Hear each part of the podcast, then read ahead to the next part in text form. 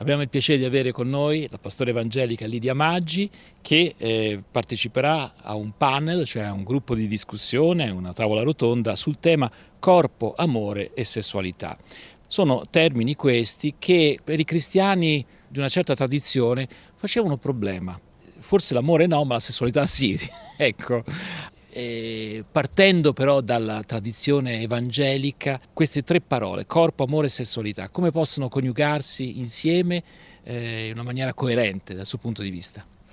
Allora, io prima di tutto direi che è molto bello trovarsi qui in, in, in, un momento in cui si riflette sul corpo, perché che una facoltà teologica ci chieda di riflettere sul corpo significa che abbiamo un problema col corpo, che ci troviamo di fronte a corpi che sono negati, che sono feriti, che sono abusati e che tornino i corpi, perché noi siamo corpo. Eh, noi conosciamo il mondo attraverso il corpo, noi non abbiamo un corpo, noi siamo un corpo, un corpo desiderante, un corpo che desidera essere riconosciuto ne, nella sua singolarità, corpo maschile, corpo femminile, corpo di anziani, corpo di bambini e bambine. E questo spesso nelle chiese noi lo abbiamo dimenticato. E dimenticare che noi siamo corpi significa iniziare ad avere un problema anche su alcuni aspetti relazionali importanti legati ai corpi che sono l'affettività, la sessualità. E allora mi piace il fatto che ci prendiamo uno spazio, una tavola rotonda per ricordarci che nella Bibbia la sessualità ha un ruolo centrale perché il corpo è centrale e perché Dio non ha creato la religione ma ha creato la vita e, e la vita è fatta di corpi in relazione, di corpi che sono anche chiamati a, a, a crescere, moltiplicarsi e la sessualità è una delle modalità più creative per generare vita, non è l'unica modalità generativa ma è una modalità dove si apprende una grammatica eh, generativa. E, ed è vero, noi abbiamo avuto delle difficoltà nel, nelle nostre chiese nel, con la sessualità, perché? Perché abbiamo voluto controllarla. La sessualità, questa forza dirompente che ci spinge verso l'altro, verso l'altra, eh, è stata una forza che ci ha fatto paura. Allora quando non l'abbiamo potuta cancellare, l'abbiamo voluta controllare eh, attraverso i confessionali, attraverso tutta una normativa puritana con cui abbiamo normalizzato la sessualità senza ascoltare il corpo, ecco è il momento di ascoltare i corpi e chiederci che cosa i corpi ci raccontano, ci chiedono nei confronti della sessualità per permettere alla sessualità di ritrovare la sua grammatica che non è soltanto il coito ma è proprio la grammatica relazionale. Nella scrittura di questa grammatica relazionale si parla, si parla sia mettendo in luce eh, tutte quelle situazioni che deformano l'umanità, eh, disumanizzano attraverso la sessualità, quando la sessualità diventa così ambigua da diventare violenza, stupro, la Bibbia ne parla, è un libro realista, ci mette di fronte alla tragedia di una sessualità che diventa potere, violenza, sopraffazione, soprattutto nei confronti delle donne, però poi ci porta anche in, in luoghi alla riscoperta di una sessualità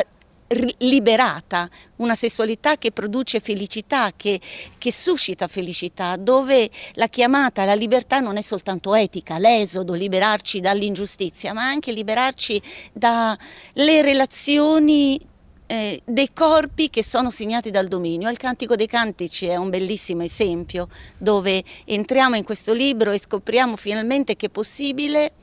eh, amare, riconoscersi, essere riconosciuti tenendo fuori il potere, il potere patriarcale dalla relazione affettiva, non perché il patriarcato sia finito, chi legge il Cantico dei Cantici si rende conto che il patriarcato è lì rappresentato dai figli della madre che controllano la ragazza, non dobbiamo aspettare la fine dei tempi quando finalmente eh, ci troveremo a vivere in un'epoca senza, senza più contraddizioni, ma possiamo già adesso iniziare a vivere le relazioni giuste. Qual è lo spazio più idoneo se non quello delle chiese per imparare a vivere una sessualità giusta che non prevarica, che non impone modelli sociali che sono costruiti fuori dalle relazioni?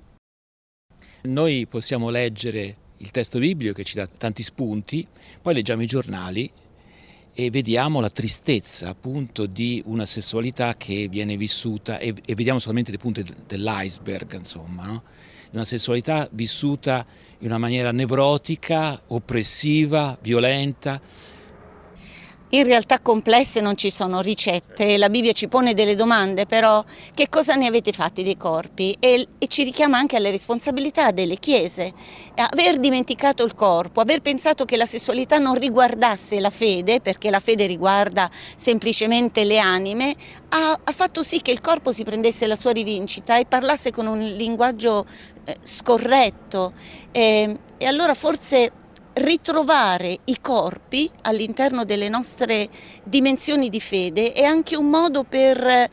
rimettere insieme questa, eh, questa, umanità dimezzata, queste relazioni disumane, iniziando anche con processi educativi a iniziare da noi stessi. Noi dobbiamo imparare a recuperare eh, una grammatica della tenerezza, della relazione dove la sessualità è incontro, la sessualità è, è, è pariteticità, è ricercare il piacere dell'altro, dell'altra, eh, imparare a riconoscere le differenze dei corpi che si esprimono con differenti modalità di esprimere la propria sessualità. Voglio dire che bisogna lavorare a monte, quello che ci sta succedendo con queste notizie di cronache, di, di stupri, di gang eh, giovanili, sono soltanto la punta di un iceberg, di un problema più complesso che credo vada affrontato anche qui e rimettendo al centro delle nostre chiese il dibattito sul corpo e l'affettività.